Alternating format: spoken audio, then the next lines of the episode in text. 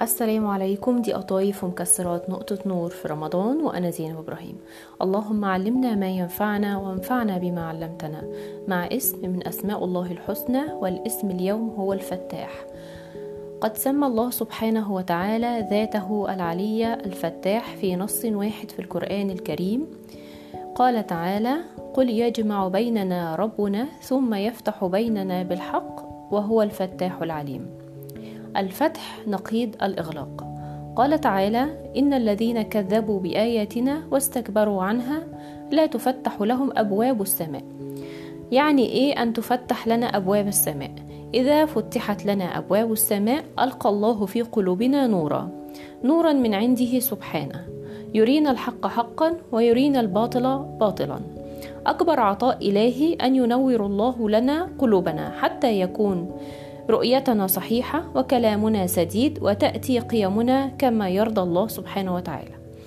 إذا فتحت لنا أبواب السماء فتح الله لنا باب التوفيق باب الحفظ باب الحكمة باب الرضا باب النصر. معنى كبير جدا أن تفتح لنا أبواب السماء.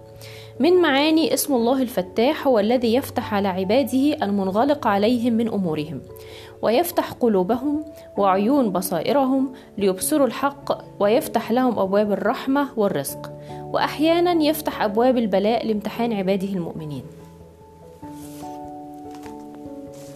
من معاني اسم الله الفتاح القاضي العليم بالقضاء بين خلقه لأنه لا تخفى عنه خافية ولا يحتاج إلى شهود. من معاني الفاتح أيضا الناصر كقوله تعالى إن تستفتحوا فقد جاءكم الفتح الحمد لله الذي يفتح بأهون الأسباب. الحمد لله الذي بإرادته وقدرته يفتح كل ما هو مغلق أمام عباده.